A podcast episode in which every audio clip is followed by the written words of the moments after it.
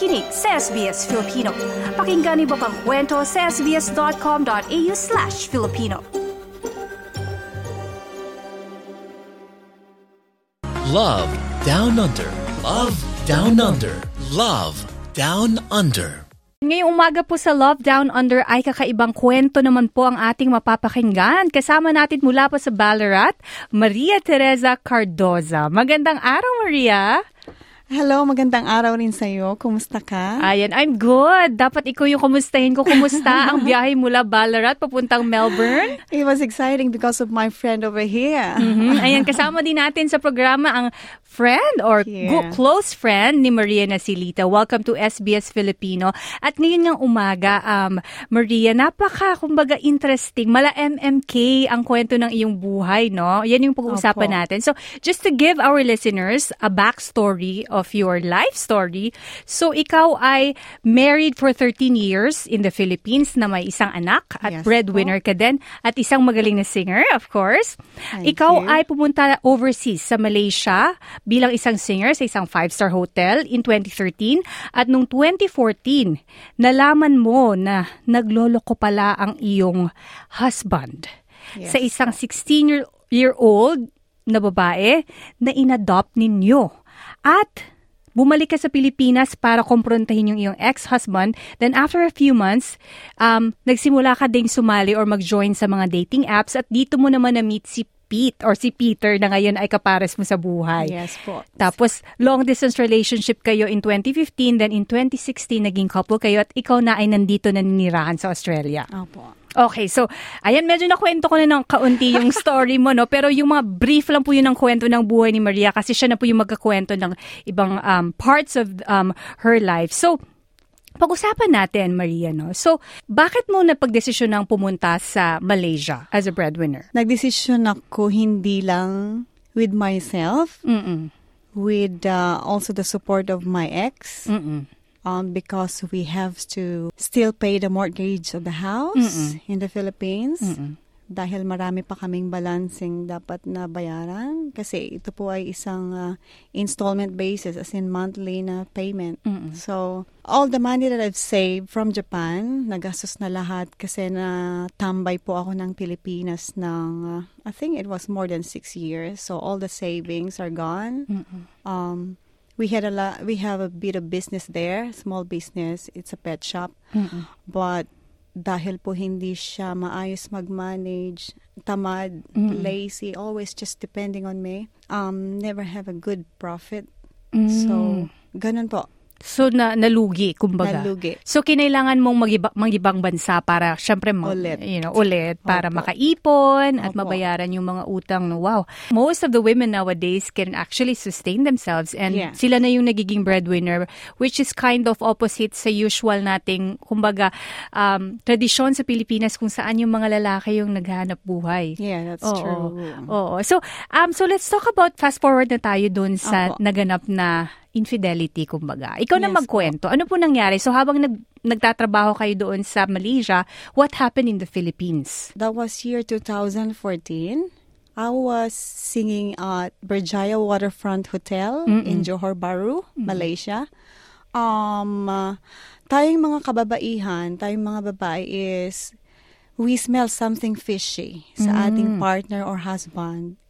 Alam natin kung may nangyayaring hindi kaaya-aya. Mm. So, yeah, dahil nga sa ganun ang naramdaman ko, um, I texted, actually call my pamangkin, si Jomer Rosario. Um, I also adopted him, two of them, two nephews. So, they are living in my house to look after my parents because I have a parents back then, 2014. So, um, what Jomer did is, when I asked him, sabi ko, Jomer, sundan mo nga ang uncle mo, ang tito mo, kung anong pinaggagawa. Kasi sabi ko may naaamoy akong kakaiba. At ang sagot niya sa akin ay, kayo talagang mga babae, ang lakas. Once na nakaramdam kayo, totoo. Kahit na hindi siya nag-yes, may laman po. Mm-mm. Yun ang sagot niya. Oo. Then, after that, you have also to ask my another pamangkin, which is si Koy. na nakatira din sa bahay ko, Mm. na may nakikita siya. Mm. Siya ang karamihang nakakakita kung anong nangyayari. Mm. That's the beginning. Mm-mm. Okay, so pinasundan niyo na po. Mm po. And then, ano po ang ating mga na, nalaman mula sa pagkakalap at pag-imbestiga? So, ganun na po. Then, nag-start na siyang magsabi sa akin. What I did is, I've called my ex through Messenger. Mm-mm. Messenger, and he never answered the phone. Mm. Um, ang sabi pala sa akin ng pamangkin ko, nasa bahay siya ngayon, auntie. Sila lang dalawa nandun sa bahay. Si Charles nasa school. Mm. Charles is your son? Yes, my son. Okay. Si Charles nasa school. Dalawa lang sila nasa bahay. Tawagan mo. So, yung isang yon sino ba yun? Ito yung adopted ninyo? Yes. Okay. Yung girl. Oo. So, ganon. Tinawagan ko po Mm. 10 times. He never answer my phone. Mm-mm. never get Mm-mm. answer my phone. So, um, what I did is I messaged him, and you know the feelings that you are really annoyed, Mm-mm. kinakabahan ka, hindi mo alam kung anong gagawin mo. Mm-mm. Nai-imagine mo kung anong ginagawa nila doon sa bahay. Dalawa lang Mm-mm. sila eh. Mm-mm. Yes, correct. Oo. Ayaw mo namang magduda, pero parang meron talagang, alam mo yung negative thoughts, kumbaga. Yes. 'Di ba? Yeah. Oo. So you're at that stage na parang naguguluhan kasi nga po, walang kumpirmasyon, hindi sinasagot ng asawa mo, pas Yeah. parang na, marami ka nang naiisip, kumbaga. Okay. Ano yung mga signs na nag-lead sa'yo na parang, sandali, parang I feel something. Meron bang mga signs na ipinakita yung yung ex-husband sa'yo? Like, number one, siguro yung hindi niya pag-answer ng phone calls. Yeah. Oo. Yun po yung mga signs. Mm-mm. Um, then, um, actually, hindi ko kailangan na, hindi ko pa, hindi ko na po kailangan ng confirmation from him Mm. because yung pamangkin ko hindi magsisinungaling eh. Mm-mm. Dalawa sila. Mm-mm. Hindi sila yung tipong maninira ng relasyon ng isang tiyahin. Mm-mm. For what, di ba? Anong Mm-mm. reason para sirain mo yung relasyon ng Mm-mm. ng auntie mo, ng uncle mo, Mm-mm. 'di ba? So I don't need his confirmation na Mm-mm. oo ginawa ko to, ginawa ko 'yan. Ang lalaki laging deny. Mm-mm. Oh, they have always a denial. Oo. So, you, so you spoke to him, to your husband na, and then, Ah, yeah, that mm, later later that night uh before the first set of my show for the night, he answered and he was telling me na nasa pasensya na yung cellphone nasa loob ng kasi may motor motorbike Mm-mm. nasa compartment ng motorbike nag-shower daw siya Mm-mm. sabi ko totoo naliligo ka o Mm. anong ginagawa niyo sa kwarto Anong sagot niya po? ano ba yan sabi niya sino ba nagsasabi sa mga Mm. naninira lang yan Mhm. naniniwala ka naman sabi ko ang pamangkin ko hindi maninira ng relasyon ng may relasyon especially auntie nila ako Mm. sasabihin nila kung ano yung nakita nila Mm-mm. He's in denial talaga. Mm-mm. Hindi sila aamin eh. Okay. So, hindi siya umamin. So, yun yung first Hindi. po na pag-uusap ninyo Opo. about it.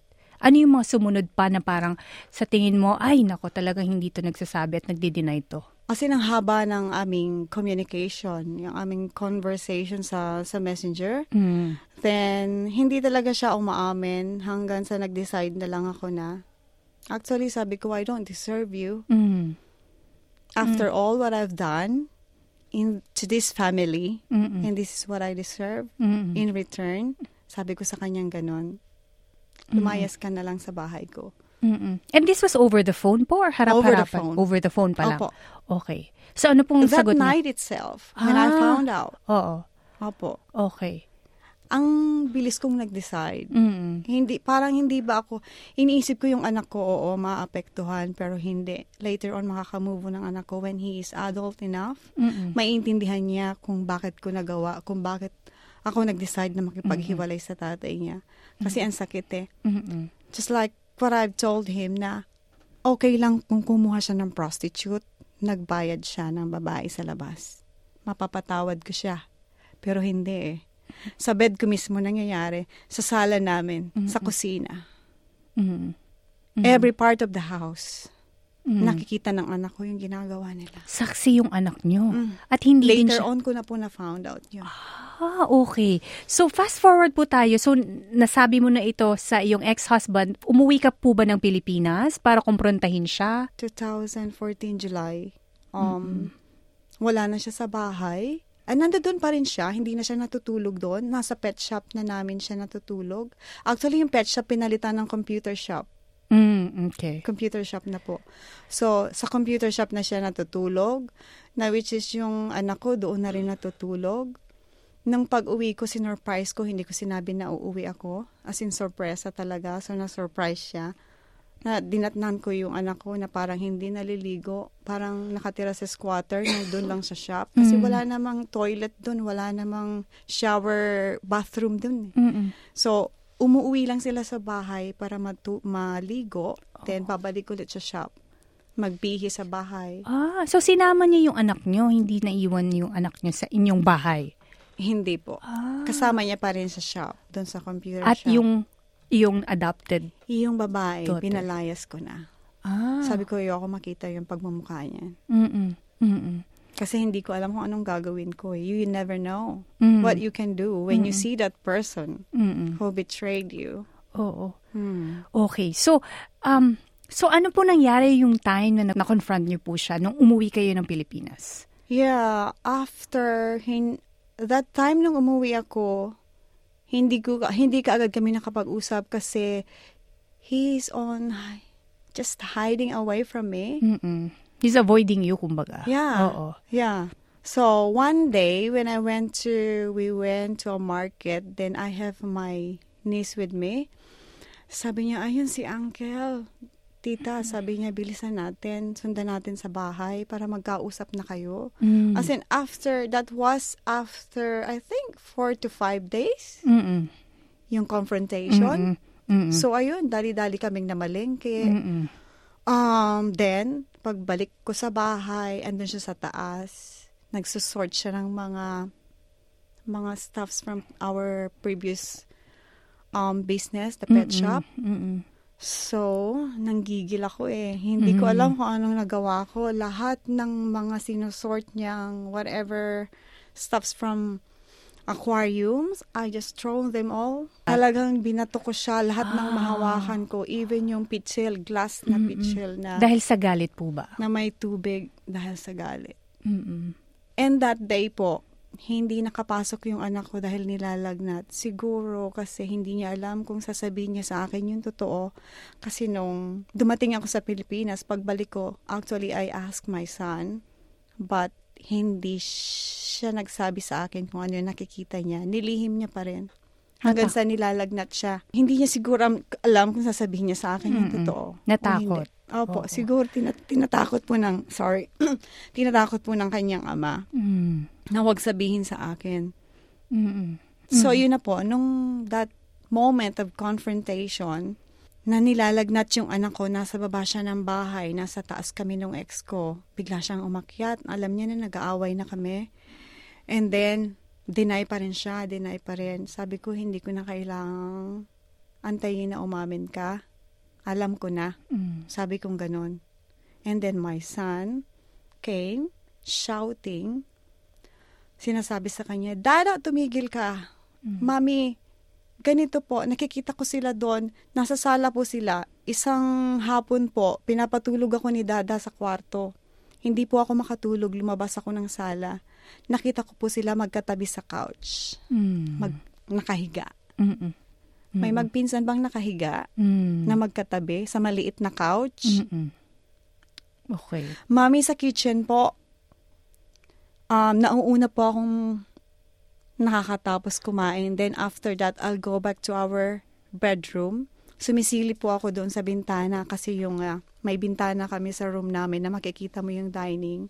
Nakikita po sila, ko po sila, yung paa niya nakapatong sa lap ni Dada. Doon pa po sa kwarto niyo, pagpasok ko po, nakita ko po si Donna, Mm-mm. nakapatong kay Dada. And how old was your son that time? in our bedroom. He's 13, Ay. 14, like that. Mm-mm. Naiyak na naman. Mm. Nag-iyakan na lang kami ng anak ko. Sabi ko na, hindi natin kailangan yung dada mo. Mabubuhay tayo nang wala siya. Mm. Sabi ko, mabubuhay tayo nang wala siya. Mm. Hindi nat hindi natin siya kailangan. Maria, pag-uusapan natin yung healing naman. Kasi I'm Opo. sure, bagamat masakit yung pinagdaanan mo, unti-unti ka namang nag-heal mula sa iyong past experience. Although Yes. sometimes we, we remember it, we can't forget that easily. Pero Hmm. yung mga naranasan natin is also teaching us lessons in life, hindi ba? Yes. So, paano ka nakaget through sa situation? Um, ano yung naging proseso para sa iyo? Naging proseso sa akin, um, the first thing I have to be really be strong for the sake of my son. Um, because at the mom at the moment, I'll be alone. Mag-isa na lang ako na itataguyod yung anak ko. So, um, anyway, financially, hindi naman ako nagde-depend sa kanya. So, I am, I don't worry about financial. Mm-mm. I have my job in Malaysia and I'll, I'll be back there sooner or later. Mm-mm. Um, so that's why it's very easy for me. Um, I never think that it, it is hard for Oo. me to be separated with him in terms of financially, but emotionally because of my son, Mhm. ang hirap. Yeah. Kasi normally po ang nangyayari, once the couple is separated, ang unang-unang naapektuhan, nagsasacrifice yung mga anak natin. Sila ang unang Yeah. Mm-mm. apektado. Correct. Oo. Mm. That's right. So, um, financially, you were you were fine Yeah. kasi financially independent ka. Yes. But you were like siguro um, having a hard time mentally and emotionally, because syempre of your son. Okay. So, um, how was the process for your son naman nung naghiwalay kayo? How was he? It's not easy. It's not easy.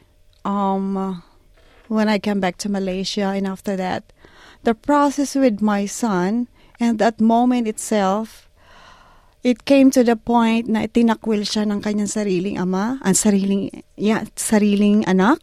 okay. Na as in that Oo. moment, hinahabol siya ng anak ko sa labas, daladala ang tambo, ang sinasabi, I hate you, dada, I hate you, dada, lumayas ka na, lumayas ka na. Then, ang ginawa ng aking uh, ex is, when I was in the kitchen, um, lumapit siya sa akin, siguro hingi siya ng sorry, I don't know what he's gonna tell me, but I was holding on with my with a knife in the kitchen kasi na, magluluto nga ako nung, nung araw na yon. So, sabi ko sa sarili ko, hindi ko sasayangin yung buhay ko na baka makulong ako dahil sa'yo. Mhm. You don't deserve, I don't deserve it. Sabi kong ganun. So, um, uh, muntik ko na siyang saksakin sa kitchen. That drama is still fresh pa rin sa aking mind Mhm. until now. Kaya whenever I remember, always, it made me teary-eyed. Mm-mm. Um, not for myself. It's for my son. Dahil doon natuto siyang manigarilyo at the age of 14. Mm. Natuto siyang uminom ng alak. Natu- Natuto siyang magdroga. Mm. Dahil nga, napunta siya sa mga bad influence na classmate. Mm-mm. Dumating po sa punto na hindi siya pumapasok ng school. Kasi nagrebelde talaga siya. Mm. Kasi sweet, sweet family kami before. Mm. Until it happened. Mm. Mm-mm. And how is he now? He's a bit okay now. Mm. Um, andun siya sa older sister ko, sa eldest namin. Mm. And she's the one looking after him. Mm-mm. Uh, yeah. But before that, mm,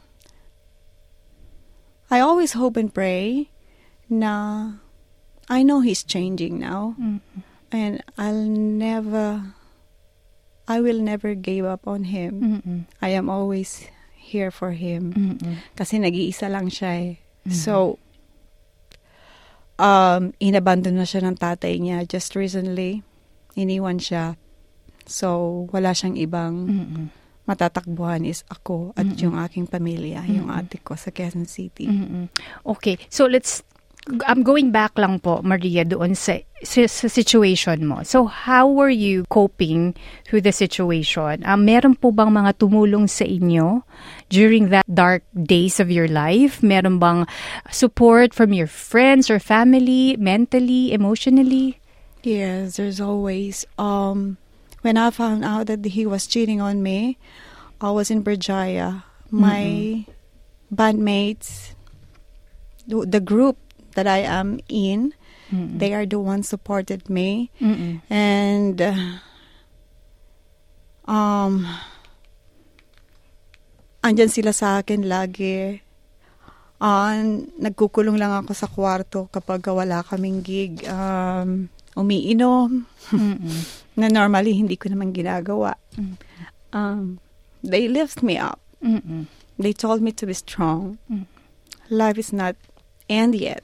You have to move on. Mm-mm. And then yeah, I've seen this message in a Facebook and that made me open my eyes that life is beautiful. Mm. We don't want to waste our life with someone who doesn't deserve it. Mm-mm.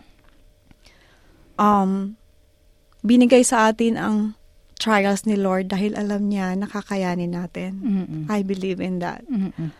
So, uh, yeah, kahit na masakit sa akin, habang nagpe-perform gabi-gabi, naiiyak ako sa stage.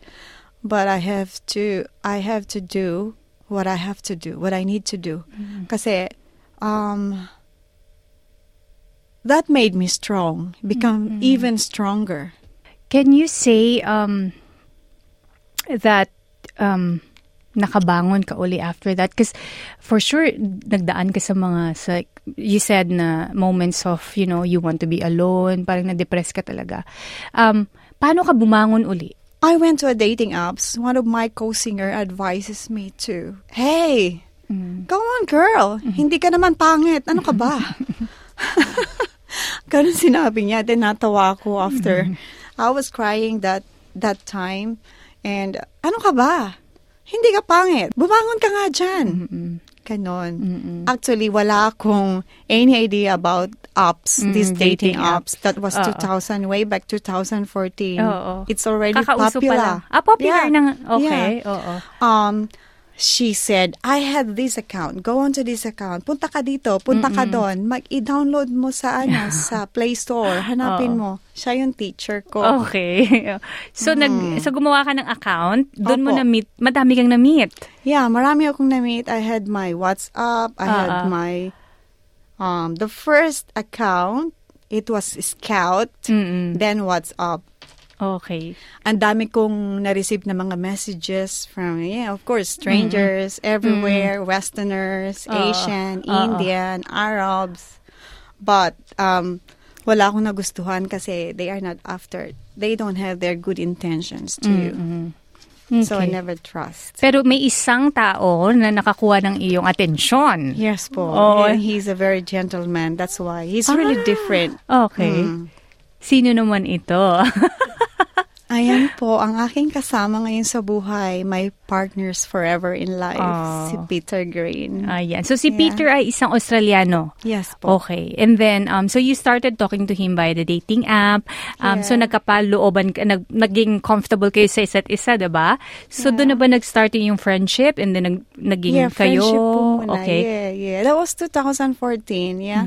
Actually, it's not that long Mm. from the date of our separation. Ah. Um, July po kami, July ako formally nakipaghiwalay sa ex ko. August, Wow, two months. I received a message from him Mm-mm. Mm-mm. na hindi ko naman inintend na um, hindi ko inisip na mapupunta ako dito but Mm-mm. Tinry mo lang. Oh. um I'm just enjoying Mm-mm. Mm-mm. because hindi pa rin hindi pa rin maibalik yung trust ko dahil nga sa nangyari. Okay. Yeah. Yung mga nakakaranas sa mga ganitong kwento, medyo gusto nila private lang yung kanilang buhay. Pero Yes with po. you, you wanted to share it to everyone. And thank you for your honesty sa pagbahagi ng iyong kwento. Ito naman, let's talk about the, the lessons that you learned from your um, experience. Ano yung mga lessons na natutunan mo mula dito? Having a distance relationship is not always good. Um if if you have a chance to work where your family is, Mm-mm. dapat doon ka na lang. Huwag ka na lang mag-abroad. Mm-mm. Kasi karamihan sa mga nag-abroad is nagiging broken family. Mm-mm. They ended up being separated, the couple. So, yeah. Um, but the problem is we don't have our um, good opportunity in the way back in the Philippines for for people like us na mga entertainers. Oo. It's always you can find it's always in an overseas country. Mm-mm. Yeah. Ayun ang unang-unang natutunan ko na if you can stay in the Philippines just working there to be always there with your family, it won't happen. It won't happen if nasa Pilipinas lang ako. Mm-mm. Um, alam mo naman sila mga lalaki. Mm-mm. Baka flesh lang ang hanap eh. I don't know. Mm, mm-mm. So uh, what you're saying is um, if you can afford to work where Yeah. you your family is, doon na kayo. Mas maganda kung magkasama kayo, ba? Oo. Okay, so yun yung first lesson. Anything else that you learned that you want to share na kumbaga reflection mo from your past experience? Never trust someone na strangers in your life to come and stay in your house, Mm. especially if it's opposite Mm. gender. Mm. Never trust. Mm-mm. Hindi agad maging magtiwala, no? Lalo na Yeah. kapag nagpapasok ka ng someone sa iyong bahay na hindi mo pa masyadong kilala. So, dapat Yes talagang po. maging, kumbaga, mapagbantay. Ayun nga sabi nila. Opo. Oo. Um, nagtiwala lang kasi ako dahil uh, ang alam ko mag um, hindi sila hindi nga sila related through blood, pero alang alam ko tinuturing nila na magpinsan sila Mm. na Yun yung sabi ng iyong ex-husband. Oo, pati ng babae. Kasi nakarating na po ako sa bahay, taga Pangasinan po yung girl. Nung Oh. nagpunta po kami doon, nakarating na ako sa kanila. So, I remember one day na sinabi sa akin ng babae na, ay, si Kuya Arlo, pinsan ko pala. Hindi mo ba alam, ate, crush ko siya noon. Mm. Nung time na So, meron ng red flag. Opo, na Oo. find out na na-found out ko po na meron silang relationship, sabi nga ng pamangkin ko. Doon ko naalala yung sinabi niya. Mm-mm. Na-crush niya yung ex ko. Mm-mm. Magpinsan pala kami. Mm-mm. So ngayon nagkatotoo, nagsasama na sila. Mm. Okay. May anak na nga po. Nag one year last May. Ito, mensahe naman, Maria, sa mga kababayang dumadaan sa parehong karanasan. It may not be the same as your situation, but somehow parang nasa same, kumbaga, page sila. Ano yung gusto mong iparating na mensahe sa kanila? Never give up on life. Keep on fighting. Um, wag po kayo magdedepend sa asawa niyo. Mm-mm. Be independent in your own way. Andyan lagi si Lord para sa atin. We can always move on. Mm-mm. Just have faith Mm-mm. in God. Mm-mm. Kasi, ayun nga, kagaya ng sinabi ko kanina, hindi bibigay ni God sa atin kung hindi natin kaya. Mhm. Alam ni Lord na kaya natin. Um, kailangan lang tayo magpakatatag. Mm-mm. You have to defend yourself. Mhm. Yeah. At ikaw, um, Maria, ay may mensahe para sa iyong dalawang mahal sa buhay na si Peter at si Charles. Si Peter ang Yes iyong po. current partner at si Charles ang iyong nag-iisang anak. Nakisang anak. Yes okay, po. go ahead. Okay, this is for you, babe. You know, sometimes it feels like I am having a dream, but then I realize it's all real, and I'm one of the luckiest fellow in this beautiful world. Thank you for being mine, and thanks for finding me in Scout. May the Lord shower you all the blessings, uh, miraculous healing, because he is not well at the moment. That's why he couldn't make it to come with me. Mm, Get well po. And of course, you have a message for your son, Charles. Yes, for my son. I wish you all the best in life. I am praying for you for your better better better life, successful. Um just continue, just holding on, just hanging on. You'll be there. I know kaya mo yan. Um I believe in you. I trust you. I'm always here for you. You're my only my only one. Thank you for sharing that, Maria. And uh, like Maria, kung nasa same page po kayo nako, I really believe na makakabangon kayo ulit dahil like si Maria right in front of me, parang walang nangyari. She's so beautiful and she's lovely as ever. At uh, talagang masasabi kong naka-move on na at ngayon ay masayang masaya sa piling ng kanyang partner na si Pete. Peter Green. Peter Green. Um, paano nga ba ulit na ibalik yung trust, Maria? hindi ka agad na ibalik yun actually. Um, uh, we've uh, chatted 2014. That was way back August 2014. Then on and off yung aming communication um, without me knowing na Ah, way back then, I remember we always chat, chat, chat. Then suddenly, nag-stop siya. Mhm. So, inisip ko na, ah, isa rin siya sa mga just like, just want to have a conversation. Um, anong tawag doon? Pastime ba? Sa Ah, atin, tinatawag na okay. pastime siguro. Oo. Yung pala, is may sakit siya. Ah. Nagkaroon siya ng surgeries. Oo. So, kaya pala na-stop yung aming communication dahil nasa hospital siya. Hindi niya yung sinabi sa akin. But I remember that time when we are always chatting, video chat in Messenger, uh, WhatsApp, he was always lying in bed. Ah. Because it's always nighttime. So, Ah. iniisip ko dahil gabi, syempre, nasa bed siya. Pero hindi ko alam na may sakit pala siya noon. Oh. He undergone to a surgery. Oo, He never yeah. Oh. told me. Oo. Yeah. Okay. So, nung nang binisita ka niya sa Malaysia, doon na nag-start na naging kayo, and then, napapunta ka din niya sa Australia. Kailan ka nag-yes? Na, yes, I'll go with you and live with you in Australia. Nung ano, nung binisita niya ako, yeah. I never hesitate kasi doon ko siya nakilala personally. Mm, mm, mm. Yeah, binisita niya ako on my birthday. That was December 16, 2016. Mm-mm. Na hindi ako makapaniwala na talagang pupunta siya. Mm. Kasi normally, dahil nga gabi-gabi kami nagva-Viber, yeah, messenger, pinakamatagal naming usap is 12 hours. Mm, mm, mm. After my gig, I'll go back to my room. He has to check on me. Wala din siyang tiwala eh.